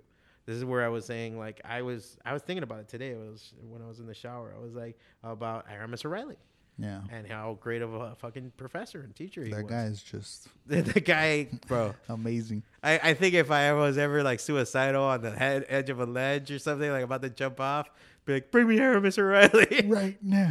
you talk me off this fucking ledge. Come on, just come over here. Yeah. Let's just, you know, discuss. It's like, all He, right. he was just be like, "Oh look, it's him FaceTiming you. God damn it. Okay, I'll take that too. I'll take it. I'll take it. It'd just be hilarious when Aramis comes out. Jump, nigga. like, what? You're like, damn, really? Shit. He goes, well, well, you have two options. You could jump, but you could also get off. Was what are you gonna do? Yeah, Yeah, exactly. Damn, fucking Aramis. So again, so but that what does Aramis O'Reilly do? He- he- where I always saw him or Robert Lorcher or these artist, other artist teachers, art teachers I had. Why, why were they so great? Because they didn't teach you a point of view. They taught you how to use your point of view. Like, you know, why do you give a shit about this? Why is this important to you? Why is this? And break that down and make you better. Yeah, that, because of that I agree with that. and I think that's amazing. And I think, okay, as a curator, you have a chance of making society better. Mm-hmm. And we could sit there and, and I don't know if there's a curator fan fucking fanboy fucking place to go to because, you know, what somebody does at LACMA Mm-hmm. and what somebody does at the Metropolitan Museum of Art, Mm-hmm. you know, that you could argue, okay, why are we looking at LACMA? Why are we looking at this? What's happening at the Whitney? Yeah. or what you know Whitney Biennial, who was behind that? Yeah. Why are we looking at this work? You know, and and again, so that to me is a huge deal. I mean, And I think they're realizing that. Like I think the art world's realizing that. Art Basel did those little videos with like these different curators and the people explaining, and they were very fluid and they were very good in camera to talk to you about. You know, I think it was Art Basel like Hong Kong or one of those. Yeah, they do it the the whole as Yeah. a brand. Yeah. Yeah, and it was like, oh, look at this shit. Yeah. I, I liked it. I thought it was great. Remember, a lot of it is yes, but it's not that they didn't- didn't understand this before. It's just now, like technology is so readily available. Well, now That you're able this to- is where where it's awesome because now you can be, oh, I'm sorry, a curator. You can be an art critic. You can be all these things without the printing press. You don't need to be New York Times to be an art critic. You open a blog, go to Blogspot, go to WordPress, go to Tumblr, on your Twitter. Instagram. Twitter, Yeah, just on Twitter. You know and and i always thought if there was an art critic in miami who had an instagram and just went and took pictures and wrote Yeah. what he thought Yeah. and that would be an amazing instagram i like that, that would be something i would follow fucking every every time It, yes, it would be, but then you need you need the right person, and you need you need to have someone that's at least well versed in okay in in the idea of wanting to be well versed, Mm-hmm. Right? Like even if the thoughts aren't concrete Mm-hmm. in what they're saying, but at least they're honest and they're accurate to the how they see it. That would be worthwhile, right? well and then 'Cause it Mm-hmm. again it would, be of value to people. yeah the sh- yeah exactly there there you go you just stole the words out of my mouth it's it's they get the value they show the value why is this important why is this important and there's and there's times that you have to look at stuff and there's times that there's things importance come and go they come and go they change for a while the impressionists were hot then no one gave a fuck about impressionists then impressionists come back cubism picasso now picasso now is a brand He It was always a, brand, fucking even when brand. he was alive. What was that latest piece sold for like Yeah. 54 million or something like that? The oh, that was a while ago, forty nine. 49 million. Yeah, the one that we said that we are used to talk about. I think no. The one that we saw was the the the set that was the plate. It was like a plate, a ceramic, and then the painting, That who- and it where went for were- where- 109 million. That we were talking about, like who would buy that? Sh- Where was that? Was a long Yeah, yeah, that ago. was a long time ago because we Yeah. ended up at that bar that was on top of that building, Yeah, and I remember we were talking about it in that building. No, the the op the auction went for 112 million. That building on South Beach was worth 109 million. yeah. and I was like, just imagine that. A plate of paint. Oh, I forgot the, the set because it was like a set of stuff. It was like a plate by Picasso, a, a painting, and something else. It was a small. It was going for 109 million. And that building is the same. They were 112 million. Went for 3 million more. So just imagine, like, if you Yeah. bought a fucking mansion on Star Island for 15 million dollars, that's not enough to hold this thing. You know what I'm saying? Like, Yeah. you'd have to build a wing to fucking hold this. Or it is, but it's like you'll know, like that shit is worth more than my house, ten times, fifteen times. What do you think about that? Let me let me grab a beer. Hold on. yeah. What do you about, think the art and the value of art. like art costing that much? Because some people think that's like the death of it. I think it is something to, to, to say about muela. it's something to say about dando muela algo. Why? And I, because why else would you buy it at 109 million? Because it's worth that much. No, it's worth that much. Oh Yeah. yeah, definitely. But that's muela. It's not practical. It's not. It's not water. It's not bread. It's not food. It's food for the mind for sure, obviously. But it, it's something that's great. But 109 million.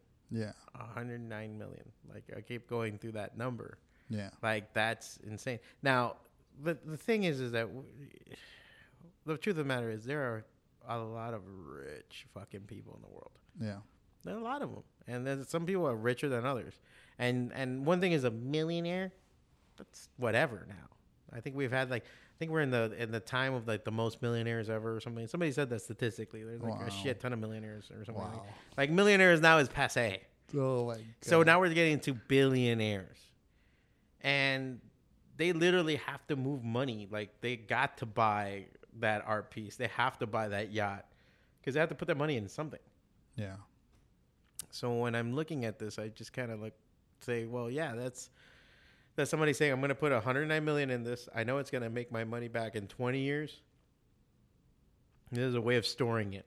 Yes. And who's to say they're going to even display it or they're going to even put it? This is not going to a museum. This is not going to a gallery or a space in their wall. They say this is going to go into a vault in a fucking, you know. I think that's I think that's the problem that some people have with these pieces being in private collections Yeah.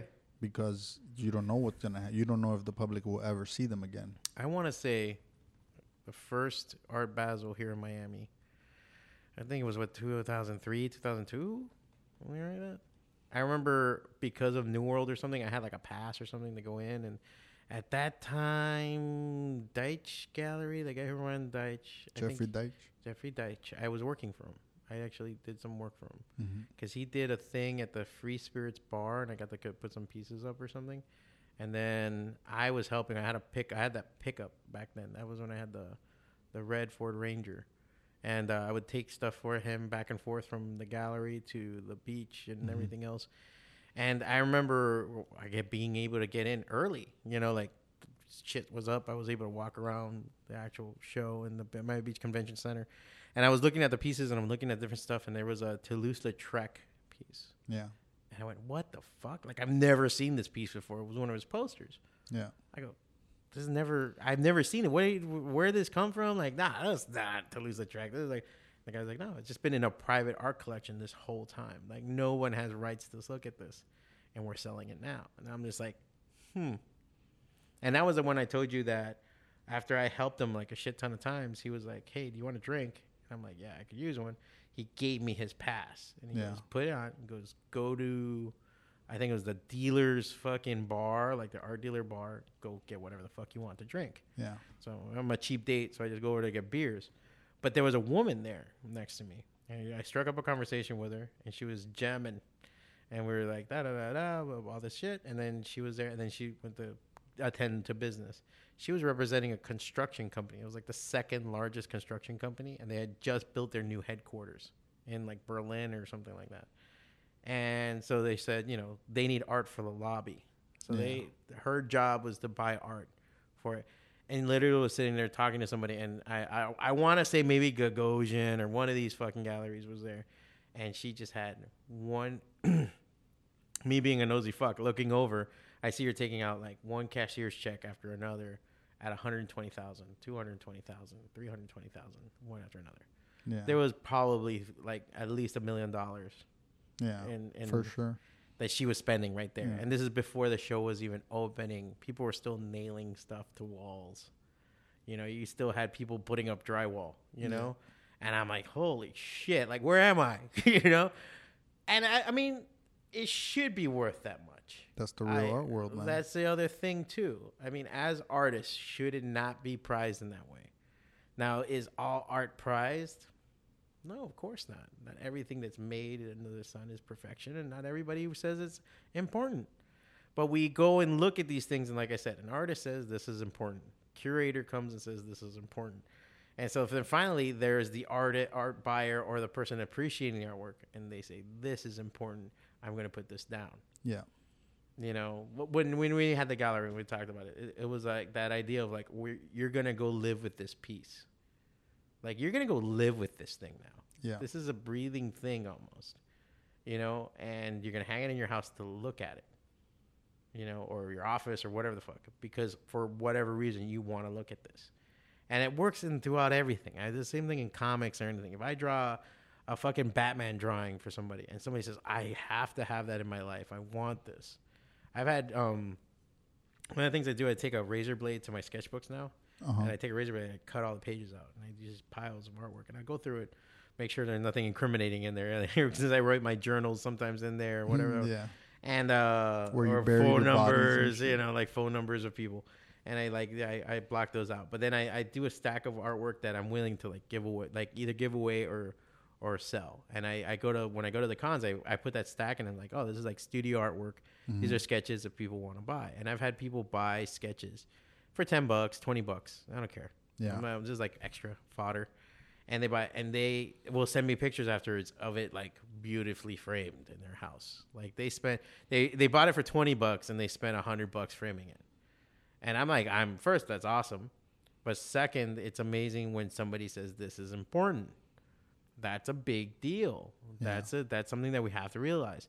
And uh, as an artist, if you're struggling or you're having that problem, what is being lost in the translation when they look at your work and they're not saying this is important yet? What are you not doing? What are you not getting to? Because I'll go back to what's his face, Steve Martin. You know, his as a comedian, he said, you know, the big secret to a lot of shit is just being undeniably good. Like after a while, it doesn't fucking matter what you do or how you do it. If you're like, it's like Prince. Who the fuck says they can't like Prince? It, you might not be into Prince. Yeah. You might not buy all the album of Prince. But come on, who doesn't fucking like Purple Rain? Yeah, You no know? one's denying that he wasn't a musician or an idol or a star or Yeah. good at what he Michael. Jackson. Yeah. He was fucking entertaining. Say what you want about him or past or whatever. Fucking entertaining. Bill Cosby. He was funny. Yeah. Horrible fucking human being and ends up having a you know, finding out, but you know, so there's that that antic, I think, within that. That you have to be undeniably good. And I think that's where a lot of I, I that's where I don't I guess it helps me not feel bad as an artist if I don't sell as much or I don't get as far as I wanted to or going through the daily struggles of being an artist. I don't feel as bad because I go, I know I'm not there yet. I haven't have I put in the time? Have I done what I need to do? There there was a stupid like meme thing that I saw once and I took it to heart. What was it? And it was it was like a, an amateur practices an hour a day. Hmm. But a professional practices up to 4 hours a day. Like when they talk to professionals around the world, like especially musicians, they they they practice four hours a day. Intermediate, two hours. And there's people like Woody Allen. Woody Allen practices his clarinet two hours a day. No matter what, like he's on a film set, and he's like, "I'm gonna go practice my my clarinet." Yeah, didn't they have a concert or didn't he have like yeah, a he had a band. He had a Friday? band. He has a Like band. every Friday night or Yeah, Saturday night they would play. Yeah. And that was like I was like, holy shit. And I look at Kim uh, Kim Jung Gi as an artist. Guy's Wizard. Fucking sorcerer. That guy's Yeah. a fucking witch. It's a robot. I would have dunked him in water already. I would have been like, Yeah. that man, take his face off. He's a robot. He's one of these Westworld robots. Yeah. But what did he say? He practiced three hours a day at minimum. You imagine three hours? You know, but you know what kind of luxury that is to me? No. That's a huge luxury that you can sit there for three hours and just draw and draw and draw. I think that brings to mind. Uh, I think Warren Buffett reads, or he's he's said in an interview or something that he reads four hours a day, Mm. and like just, I think it's reading um, companies, potential companies, and to invest and stuff like Yeah. that. You know, Yeah. every day, not Yeah. like Yeah, you don't half-ass it. This like isn't just every day, every day. Yeah. Well, Warren Buffett was famous for if he came to you and talked about your company, he would know every He already fucking knew. thing. Like shit that you're like, what the fuck? Like we didn't have that in a report yet. Like we haven't talked about that. Oh, I saw. So uh, Standard Oil was looking at your patent for them. I think people overlook the the amount of effort that needs to be put in order Mm. for you to succeed at the highest of levels. in everything. Like in we could, we everything could, and everything and everything. It's attention also. It's attention. It's, this, this is the reason why I guess it gets into that passion thing. And when you really give a fuck, like you will make time. You will figure a way to learn something and know something because you're passionate about mm-hmm. it. And if you have the time to do it, you will do it. You will find a way to do it. And that's, I think, the difference between. That's what I, I don't. Some people look at talent and what they can do and how well they draw and all this other crap. And let's say you have an affinity to play guitar, affinity to do whatever the fuck. But passion. I don't want to go to the Rudy route Mm-hmm. where we're talking about heart. But that passion that no matter what, I'm to knock you down a 100 times and you get up a 101.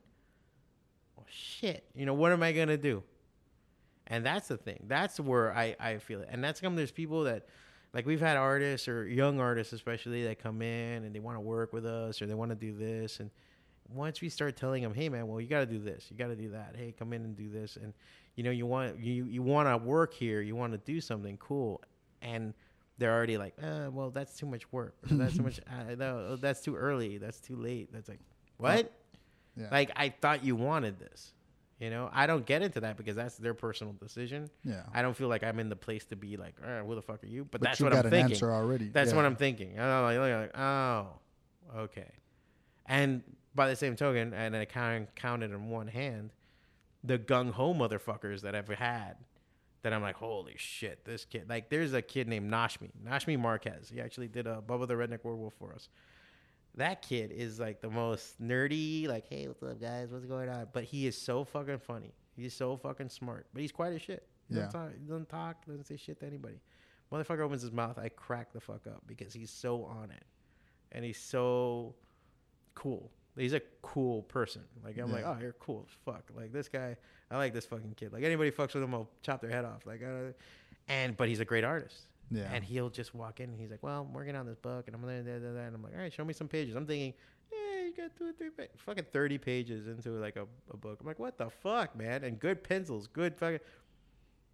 Right on, you know, and that's a guy that I go, hey man, because he'll be like, you need help at SuperCon? He'll call me, like, yeah, do you want to, yeah, can you show up Friday? He's like, okay, and we show up, and he's like already at the booth. Like, how the hell did you even get in? You didn't even got a badge. It just He's just like, I'm, I'm here, like I'm here to work, yeah. and he'll sell comics, and he'll sell, and I'm like, oh, dude, and I go, dude, if I had like five of him, like if I had five Nashmis, I'd take over the fucking earth. And there's guys that are like that. There's people that are that are that show up. They do the job. They do the work. I don't have to look at them twice. I don't have to say shit to them. They just do the work and they're they're on it. Like that's the thing that's necessary. And I I think if you can't consider yourself in that group, find a way to be. And that's what a lot of problem with a lot of artists, a lot of people out there. Everybody I talk to, especially I guess at the civilian level, I look at it like a civilian and artist, you know? Yeah. And I look at the civilian level, and a lot of people are so afraid of just expressing themselves. It's hard. Singing a It's hard. song, writing a poem. Some people write and they write and write, and then like they don't want to show it to anybody. I'm like, that's not the fucking point. That's not the point of doing that. You know, I mean, if you write for yourself, fine, go for it. But if don't don't languish because you're afraid of what people have to say, like that's the stupidest thing in the world. It's very. It's very that whole art thing. Like art, you know, they're they're their own worst critic. It's, I don't think it's an artistic thing. I think it's a creative thing. Mm-hmm. I think creatives are plagued with self doubt. No, Um, I think as creatives, we're just like we got to do this or we die. yeah, Like I think there's a certain level to it. I, I want to say not Jack Kerouac, but uh, uh, this other artist, but uh, Bukowski. Bukowski used to say it like Bukowski, you do it because if you don't, you'll die. Like you fucking feel like something's gonna happen to you. You know, I get depressed. Like if I have like two or three days without drawing because I was busy with work and I'm busy with the shop and busy with this, and I don't at least doodle. I get fucking depressed. really. Yeah, I get like fucking like something's wrong with me. I mean, back in the day, Karina used to even fucking tell me like, "Go fucking draw." Like something's wrong with you. Like you're pissy as shit. And Like, that that's what it is. You haven't yeah, drawn. because that's my meditation. That's my place to go to. I sometimes will sit there and I've recognized that. I sometimes sit there with my sketchbook and I'm drawing nonsense. I'm just literally, oh, this guy Batman with his dick out, mm, you know, like whatever, you know. And but I'm happy and I get into a very good cognitive thing like this. I feel like my part of my brain turns hard if I don't draw, and when I draw, it turns liquid again, and now it flows.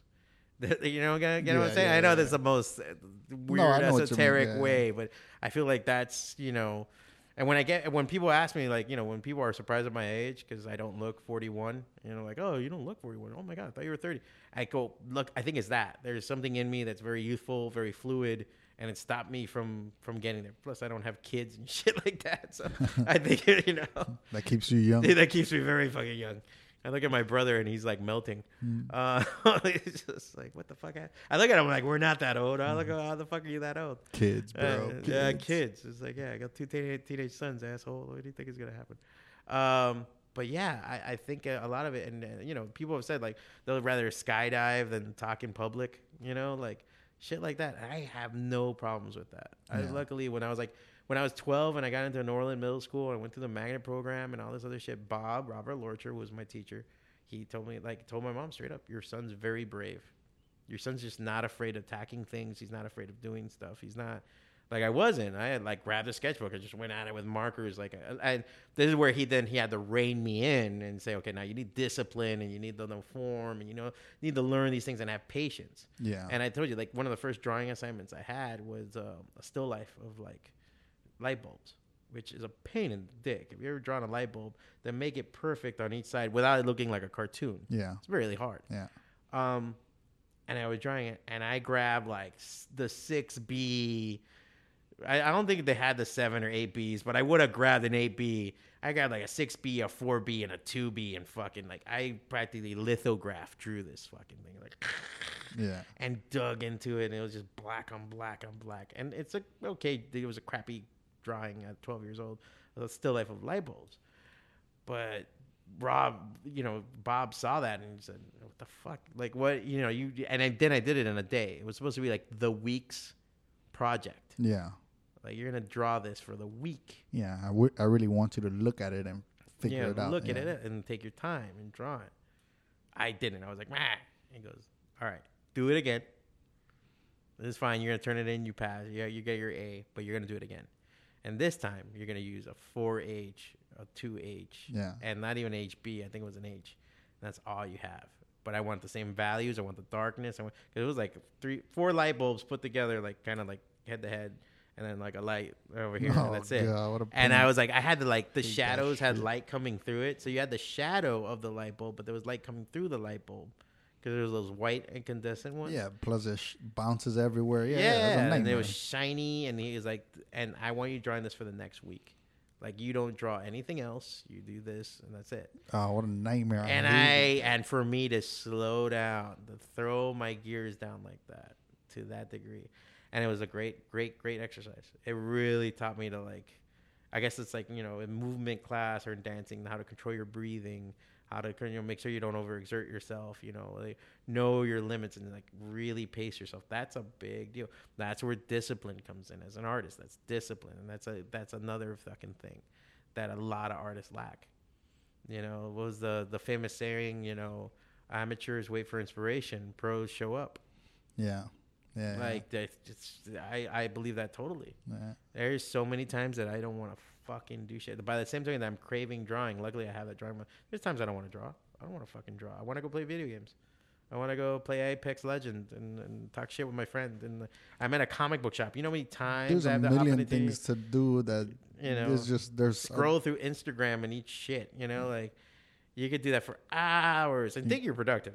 Yeah. And think you're productive. Oh, I was watching, you know, uh, Research. this, uh, research, you know, comic strips and shit. So uh, you can do that for hours. So I understand it, but then when that part of you says, you know, you make this time for that, you go and say, okay, uh, like I, I literally like will get out of work and I'm already like gym, food, home, shower, fucking draw, and I I literally break it down. Like I literally like by eight thirty I should be drawing.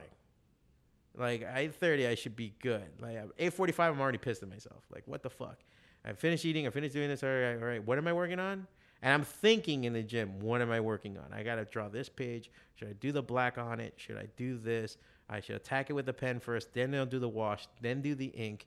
Remember to use it, and I'll be oh, remember John wanted to use that phrase in this panel, so we gotta keep room for. I'm like thinking all these little things. Yeah. My and I'm like lifting weights. I'm running. I'm on a fucking elliptical doing shit. I'm there eating whatever the fuck I'm eating, Chipotle, whatever the fuck I'm eating. And then I'm like, all right, like I'll get pissed at the Uber driver. Like I gotta get home by eight thirty. Like, you know, like if You're not cutting into my drawing time. time, yeah.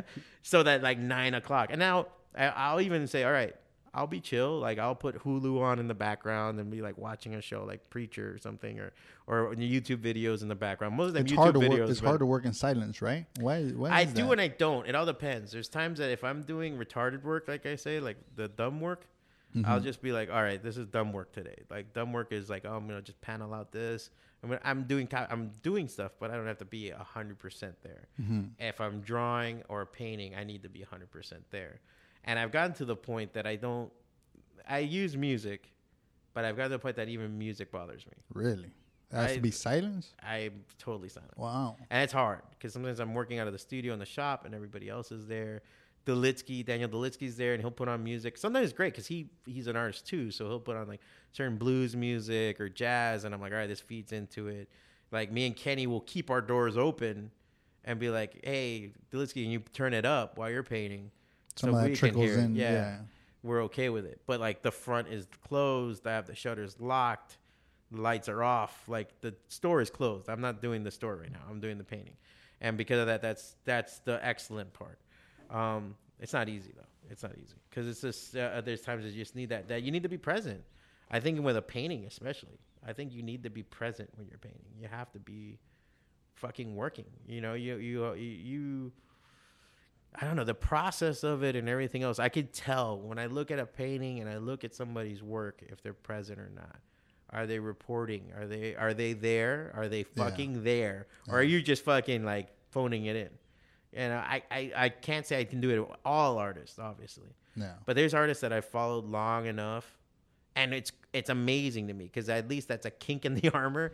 When I see like somebody like maybe David Choe, maybe Ashley Wood, maybe like I don't know, even like graphic designers like David Carson, you know, the guys that I follow, people that I follow that work that I like, and when they do something, and I go, ah, you're phoning it in.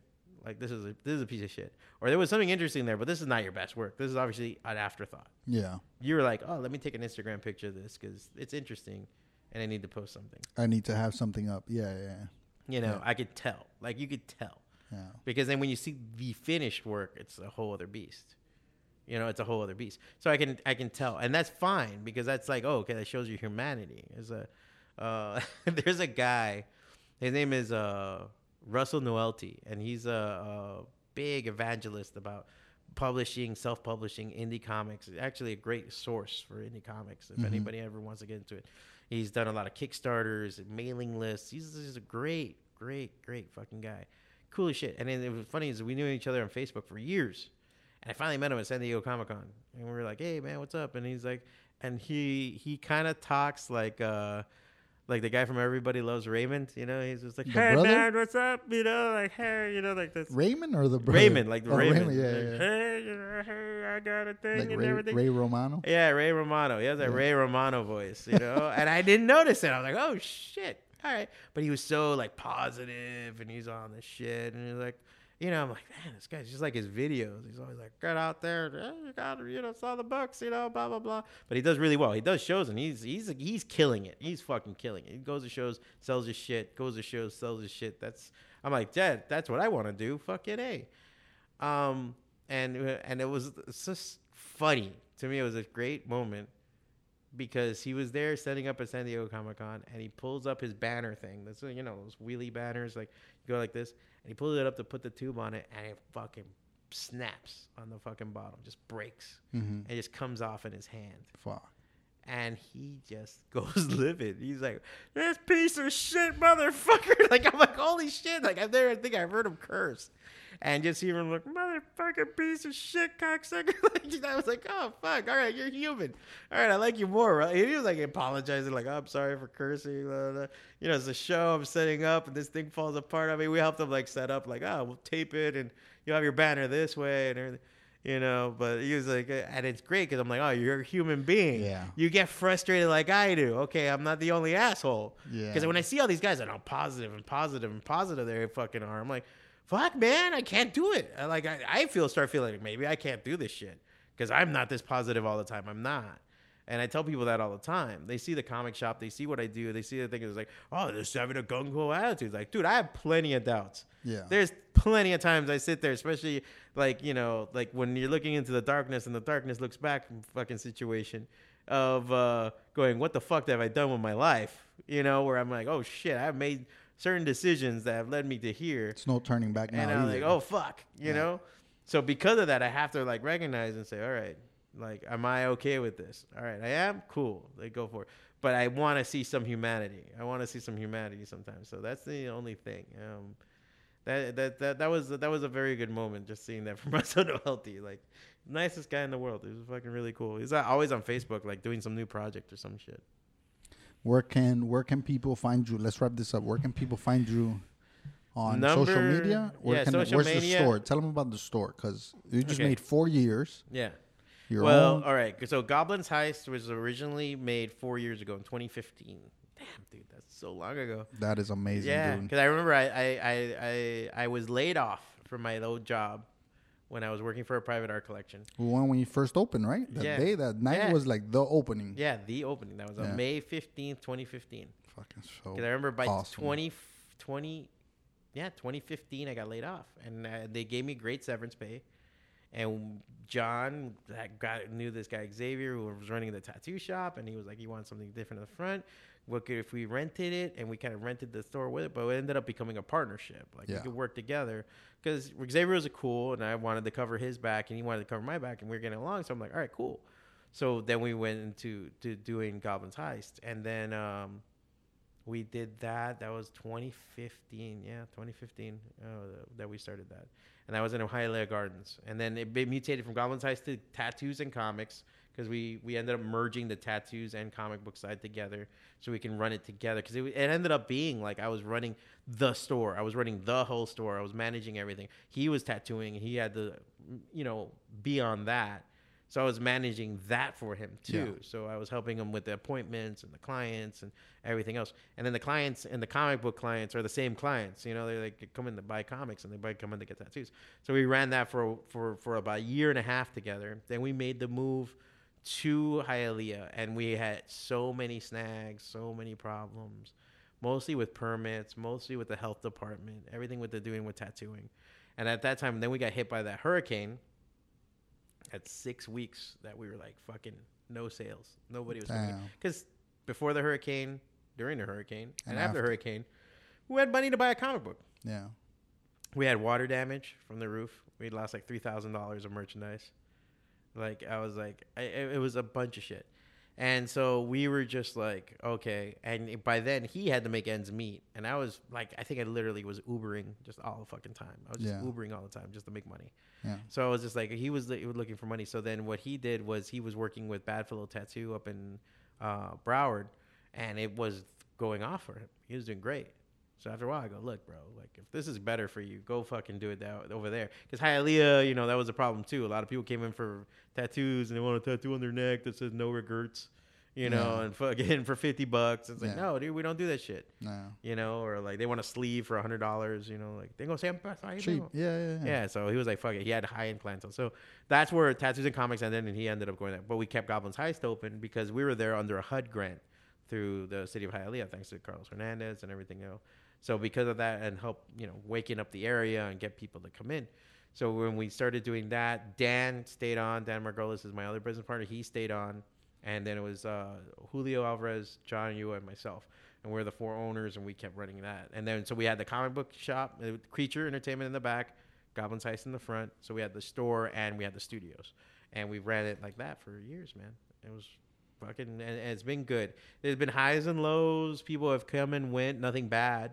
But sometimes, like, you know, Jose Varice used to have a studio with us, and he left because literally he takes care of his daughters at home while he draws. Yeah. So it's like, dude, you know, why am I coming all the way over here? I'm like, dude, no problem, you know? And you just made four years, and you guys are now in East Hialeah. Yeah, East Hialeah, Fifth and Fifth and Palm Avenue, right in front of the Miami City Hall.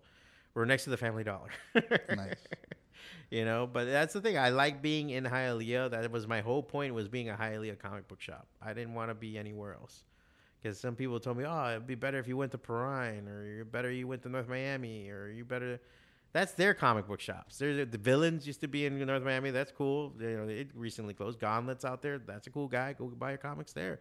By FIU, Corca, Steve. I know those guys. Steve, Rich, Juan, all of them. Go buy your comics there, man. I, I tell people, hey, go buy your comics there. Yeah. But I'm a Hialeah uh, comic book shop. It's My important thing- for you to be there. yeah, you want to be there. I, was, you know, born, raised, and this is my fucking place. You Yeah. know, and aquí nadie me puede decir nada. Like I'm like, here, I'm like nobody can fucking trick me or fuck with me or nothing. And and it's funny because I see these older guys that come in and, and we talk, and it's like, oh, you remember Charlie's comics? Do you remember Fresh Comics? Like all these old Hialeah. So I'm like, hell yeah, I grew up practically there. So there was that. That It's like you're carrying that torch. Yeah, Really. because I want to keep that going. Because my thing is, it's sad that Hialeah doesn't have a bookstore. Mhm. They should be a bookstore. There are people that you know, and in Miami in general, there's books and books, of course, and Barnes and Nobles. Okay, and I yeah, we make make the whole argument about brick and mortar versus online and all that other shit. But I think there's something to be said about a city without a bookstore. Yeah. You know, there used to be La Moderna Poesía on on Eighth. That was a you know they used to have like rare books, poetry books, all this stuff in Spanish. Yeah. They don't have that anymore. So I would like to do that in the future to do something like that as a bookstore, and especially in Spanish and everything. I just don't know enough to do it. Yeah. But I think it would be very, very, very useful to people because they're the the it, it's our culture and it's what it should be represented in some way. And that's what we're doing with the shop too. Little by little, we're also a gallery. We also show the artwork of the artists. We also show local products of everybody. The, the Hialeah shirts, the, the HIA, and then it's Princess Leia. Yeah. Hialeah, that's done by Chris uh, Placeres from Livid Tees. You know, we have video games from Retro Cult, which is a, a video game company that, that that does stuff. We represent those artists. Like I think that's that's where you're gonna win. Because sometimes people even think like, oh, you're being such a good guy. You like the community. No, I want to win. I want to make money.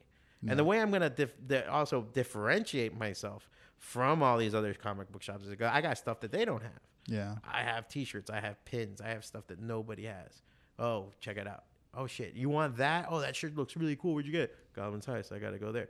That's the the thinking that people have to do when they do a business. Why the fuck you? Why you? Why you? They bring value to the You table. you bring value. if Otherwise- you were uh, if you were were were uh, a shoe shiner right now, who the fuck shines their shoes right now? But what if I I could get your old crappiest fucking sneakers that you had and I made them brand fucking new, bro? They look great. They even fitted better. You'd pay good money for that shit. Yeah. Hey, you got to scuff. That would be. That's what it is. You bring fucking value. You bring something, and you have to expand. You have to always constantly change in business. You have to constantly say, okay, what's the next thing? What is the? And that's gonna be partnered with MIA Brewery, with Tripping Animals, with different uh, Magic City Casino. We've done shows for all those places, and we say, hey, we have a comic book shop. We can sell comic book stuff. Uh, and are you down? Uh, what's this place called? Uh, the sit down and eat cinema place. Shit. I forgot the name of it, but we worked with them a bunch of times where we just fucking went and showed up, put our comic books out. You just saw the Avengers Endgame. You walk outside. Here's pops. Here's comics. You want to know where that came from? Here's the comic book that it was in. Let me, you know, let me tell you. And this is the other thing. I and I'm very proud of this fact. We have like 35, 40 reviews on Google, all five star. We have like 15, 16 on Yelp, all five star. And everybody says super useful guys, no su- uh, super knowledgeable, everybody helpful. That's my main thing. Like Yeah. I've screamed at employees that we've had for challenging people, and I understand that little nerdy fucking. Well, you don't know what this is.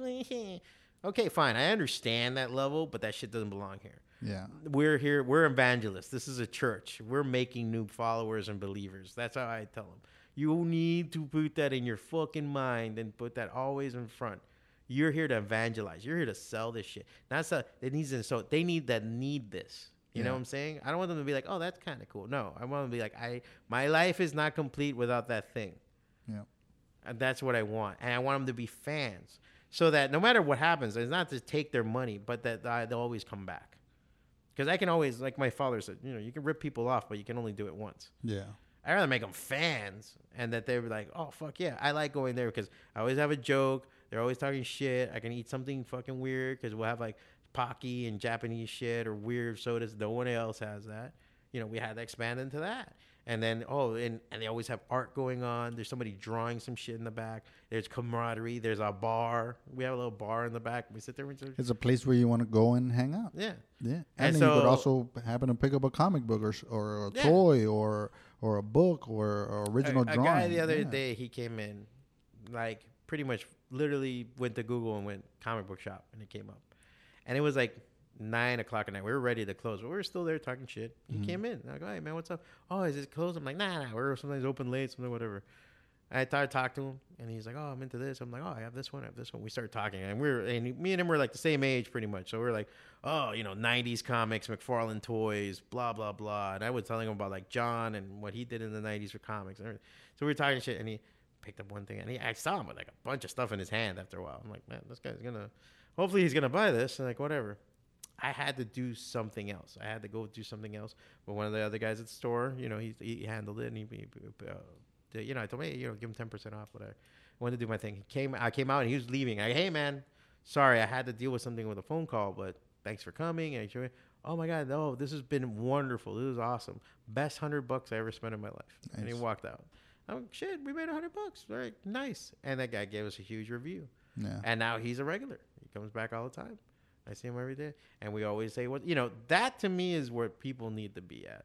If you don't get that reaction, you know, in whatever you're doing, in your business and what you're doing, I used to see it with artists and craftsmen, the people that just sit there looking at the board. And it's cool that you're drawing. It's cool that you're making shit. But if you're not out there being personal and making that connection with people, you're going to lose out. That's part of it. You got to do that too. Yeah. Mm-hmm. So for that, go to Goblins Heist. Goblins Hi- at Goblins Heist. G O B L I N S H E I S T. Uh, on on Instagram. There's the Goblins Heist. That's the old one. Don't go to that. th- th- Go to Goblins Heist. We just kept the old one around just in case, because some people still find us through that. Um, and we're redoing the website right now. I'm in the middle of like designing. I'm actually trying to do a whole new design for the place. We're trying to modernize everything, especially with the Goblin and all that other stuff. Because we're doing more electronic gaming and we're doing some other stuff. We just got a 75 inch fucking TV for the back for it's ridiculous. I just sit there playing Apex and I'm like, I can see everything. It's amazing. Yeah. Um, so we got that, and and people are just you know they come and hang out, and it's been good, man. It's been growing, and it took us you know two years in this new spot, four years overall to get to where we're we're really maneuvering. We're really getting to where we need to be. It's it's a motherfucker. But And fwacata.com for you. yeah, yeah. F W A C A T A because it's phonetic. I did it phonetically because if you do it the other way, everyone's gonna go fuakata, fuakata. I'm like, no, it's not fuakata.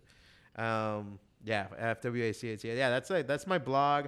I've had that for again another thing that I'm like, what the fuck? I've had it since 2004 or something like that. Damn, 15 like, years 15 strong. years. Like, damn. Like, because I look at the post, it's like, you have 3,987 posts. I'm like, what the fuck? Like, but I have, like, and then I was even thinking, oh, I'm to jump over. I might end this. I might close it. But then I have like 1,800 followers on there, 4,800 in total that are actually on the mailing list. Yeah. So I'm like, I can't fucking shit on that, you know?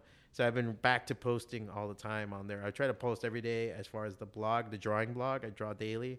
I I just put draw daily, and that's what I draw. And sometimes it's sketches, thumbnails, doodles, whatever. It's just the show. It's for myself, really, more than anything, because I just think I gotta show the next thing. But readers tend to dig it.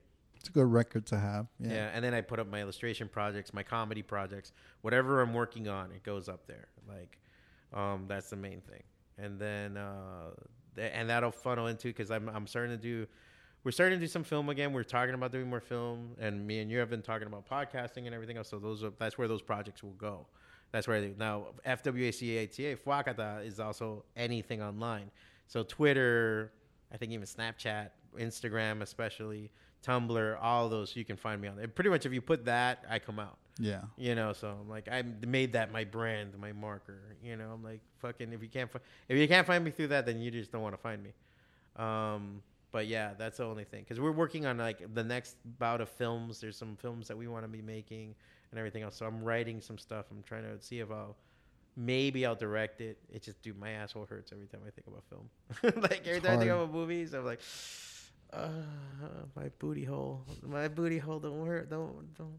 It hurts so much because literally, like I remember doing zombie years and being in the my my my family paint and body shop and we were filming in there and it was fucking like 98 degrees outside just sweating you know when your clothes are just impregnated Yeah. you've just sweat in them like they're not even absorbing shit anymore Yeah. like you have sweat on your legs i always say like Yeah, you have yeah, sweat yeah. on your legs like you can see You've the sweat sweating for a while. sweat in your arm and you can see the sweat you're like yeah that's it that kind of shit i remember my asshole hurting like I remember like after a weekend of shooting and we got these great shots and everything was awesome and my asshole hurt. I had to like I was like, dude, do I have to put cream? Like, do I? What, what do I do? Like, I didn't know. What, like, I can't show this to anybody. I gotta be like, hey man, look at my asshole. Like, you know, that kind of shit. That I think is it. But that's what's necessary. That's what I'm like. All right, well, there you go, man. Thank you for doing this. Thank you for taking the time. No problem, man. perfect place to end. my asshole already. we'll catch you later. We'll do this again. hmm Thank you.